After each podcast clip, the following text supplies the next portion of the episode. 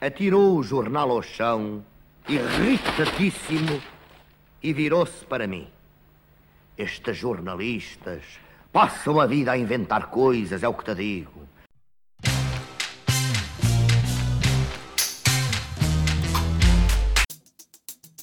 Olá, hoje estou com o Tiago Rodrigues.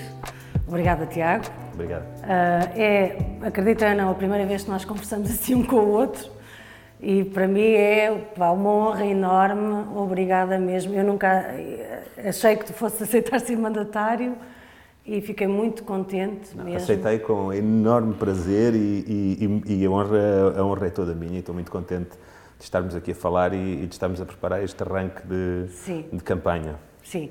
Tu tens um trajeto muito ligado à cultura uh, e a cultura tem sido das áreas mais afetadas e se calhar das menos faladas uh, agora durante a crise pandémica. Também não é uma surpresa muito grande porque em todas as crises que temos uh, fala-se de muita coisa, mas fala-se muito pouco de cultura e esquecemos que os nossos valores democráticos todos estão enraizados numa cultura forte, na necessidade de ter uma, uma cultura forte. Eu, eu acho que eh, uma das é, é sintomático uh, que, que haja uma certa invisibilidade da cultura, um, porque acho que nunca foi em em 46 anos de democracia, uma prioridade política. Houve momentos uh, em que a cultura eh, entrou na retórica política, uh, em que houve iniciativas, não digo que não, obviamente, a cultura portuguesa está também cheia de ideias políticas uh, que, que alavancaram, mas nunca foi de uma forma estável,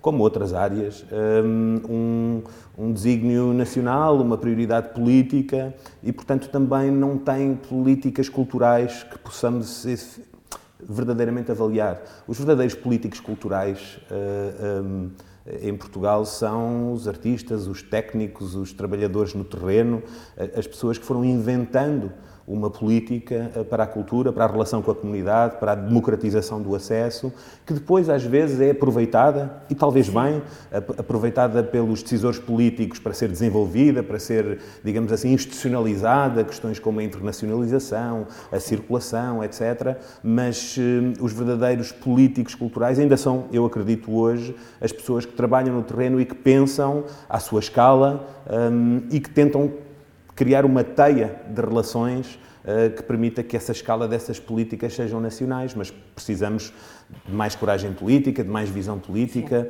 e, e, com isso também o orçamento, que é uma ferramenta política um, eh, para, que, para que a cultura tenha um, lugar fundamental na vida das pessoas, porque sabemos eh, na teoria, mas gostávamos de viver na prática, claro. que a cultura é um dos motores da democracia. Sim, em termos orçamentais, são vergonhosos os montantes que são dedicados à cultura em Portugal. E... Às vezes as pessoas não têm noção o quão ridículos são os valores em Portugal comparativamente com outros países Sim. parecidos com Portugal, vamos assim dizer, em termos de desenvolvimento económico, social, etc. Os valores em Portugal são efetivamente muito, muito frágeis e, e não houve ainda esse salto uh, fundamental que poderia permitir que as tais ideias políticas ganhassem outro corpo a mim preocupa muito o acesso democrático sim, à cultura. Sim. Um, e sei que partilhamos essa, essa, essa preocupação, esse desejo, essa urgência. Um, sei que, por exemplo, eu, eu, eu tendo a olhar para a cultura às vezes do meu ponto de vista, de quem trabalha em teatro e de quem trabalha nas artes do palco e, portanto, sem desprimor nenhum para outros setores da atividade cultural, acredito que, por exemplo, a rede de cineteatros chamemos-lhe rede ou outra coisa qualquer, mas ativar uh, essas infraestruturas, essas casas de teatro que existem espalhadas pelo país, que sabemos finalmente que são mais de uma centena, um, e, e ativá-las, dar-lhes orçamento, projeto, caderno de encargos, equipa, um, pode ser uma das grandes ferramentas, não apenas para a cultura portuguesa, mas um motor de desenvolvimento nas comunidades, de combate à desertificação. Sim, a cultura também como um fator e uma ferramenta fundamental para a coesão territorial e para a coesão social, isso sem dúvida nenhuma. E nós estivemos em algumas fases uh, da, do nosso desenvolvimento democrático, destes 46 anos tivemos algumas fases, tem um investimento significativo, mas foi nas infraestruturas culturais e, e não uh, depois em tudo que, o que serve para, para ser uma cultura equipada. Não basta ter o edifício, não basta ter o teatro ou o cine-teatro, ou não basta ter.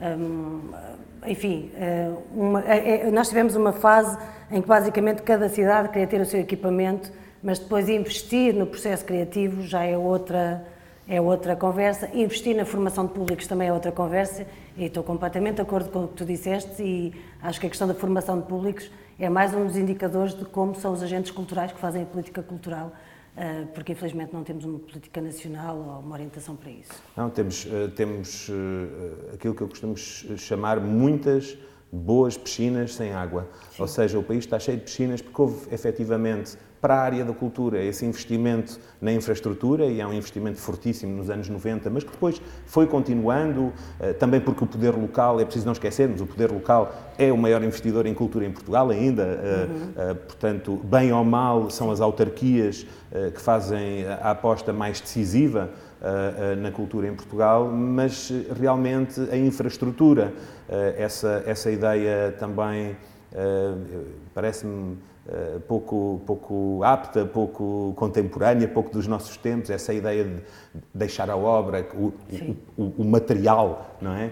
Uh, o, o, edifício montado, um, mas muito pouca obra vivida, muito pouca, muitas vezes, efetivamente, está lá o Teatro Municipal erigido, com a placa, com o nome de quem, uh, não de quem o construiu, porque quem o construiu verdadeiramente foram outras mãos, uh, mas está lá o nome da pessoa que mandou construir aquilo, ou que permitiu que os dinheiros públicos servissem para construir aquilo, e depois aquilo não está habitado. Sim e depois aquilo não está dotado de uma vida, não está em contacto com a população e acho que esse é que é o grande desafio para o futuro. É óbvio que temos exemplos que conhecemos, uh, exemplos uh, fantásticos, exemplos a seguir. Uh, há cidades que fizeram um trabalho absolutamente exemplar, mas são ainda minoritárias comparado com a quantidade de cidades que têm o seu edifício, o seu teatro municipal, a sua piscina, onde não há água. E, e, e, temos que encher essas piscinas de água, Sim. porque senão, efetivamente, como é, que, como, é que, como é que podemos aprender a nadar? Sim, a cultura é feita por pessoas também, é isso. Temos o botão, mas falta a massa cinzenta muitas Absolutamente. vezes.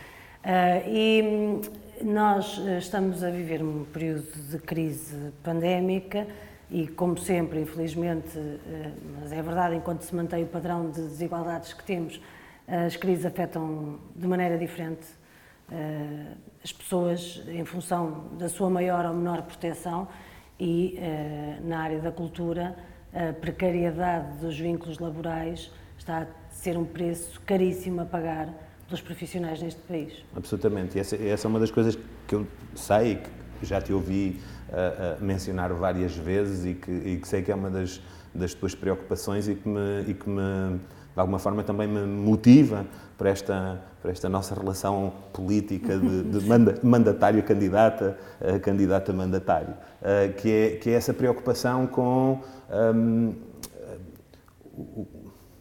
a vida dos profissionais da cultura e das artes.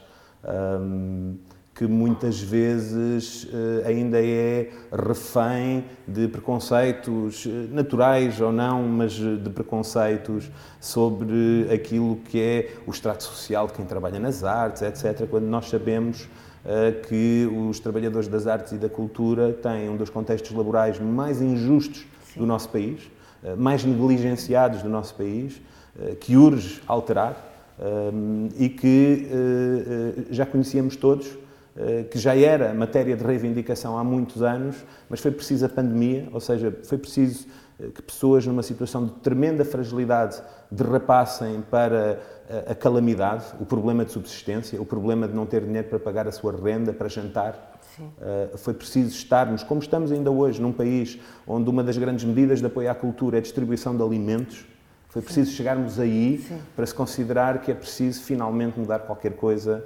uh, na legislação laboral, na proteção uh, destes trabalhadores, que sabemos são também uh, muitos mais do que outras áreas que normalmente são protegidas com a legislação, é muito bem, mas que em Portugal ultrapassam certamente os 150 mil trabalhadores no ativo, na área da cultura e das artes um, e, e, muitos deles muito desprotegidos, numa situação muito vulnerável, uh, com falsos recibos verdes, uh, com contratos a termo uh, sempre em risco e, portanto, numa situação que a legislação permitiu, Sim. que os decisores políticos permitiram, os sucessivos governos permitiram que fosse o contexto em que estas pessoas tiveram que enfrentar a pandemia.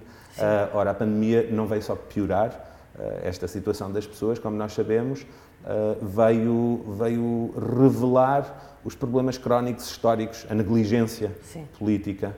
Um, e, portanto, acho que é, é, é, é, uma situação que ainda não está de todo resolvida. Este regresso à atividade, desde, desde os meses de junho, veio de alguma forma eh, trazer algum oxigênio a algumas instituições, a algumas áreas da cultura, mas não veio resolver o problema de fundo. Essa resolução de fundo tem que ser, tem que ser ainda conquistada, como a descentralização da oferta cultural que estávamos a falar, a descentralização Sim. da criação também, Sim. o acesso democrático, mas aqui a questão laboral, e eu posso no cotidiano observar e dialogar com muitos artistas, muitos técnicos, é, é, é muito dura, Sim. é muito violenta.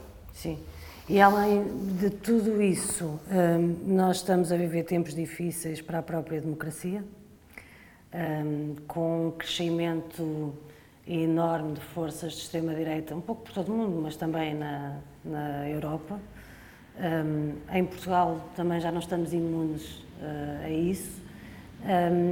e uh, a história, se nos ensina alguma coisa, é que nós não conseguimos combater estas trevas sem, de facto, uma política cultural ativa. É um dos, uma das ferramentas mais fundamentais um, para nós podermos lutar pelos valores democráticos e pela própria uh, democracia.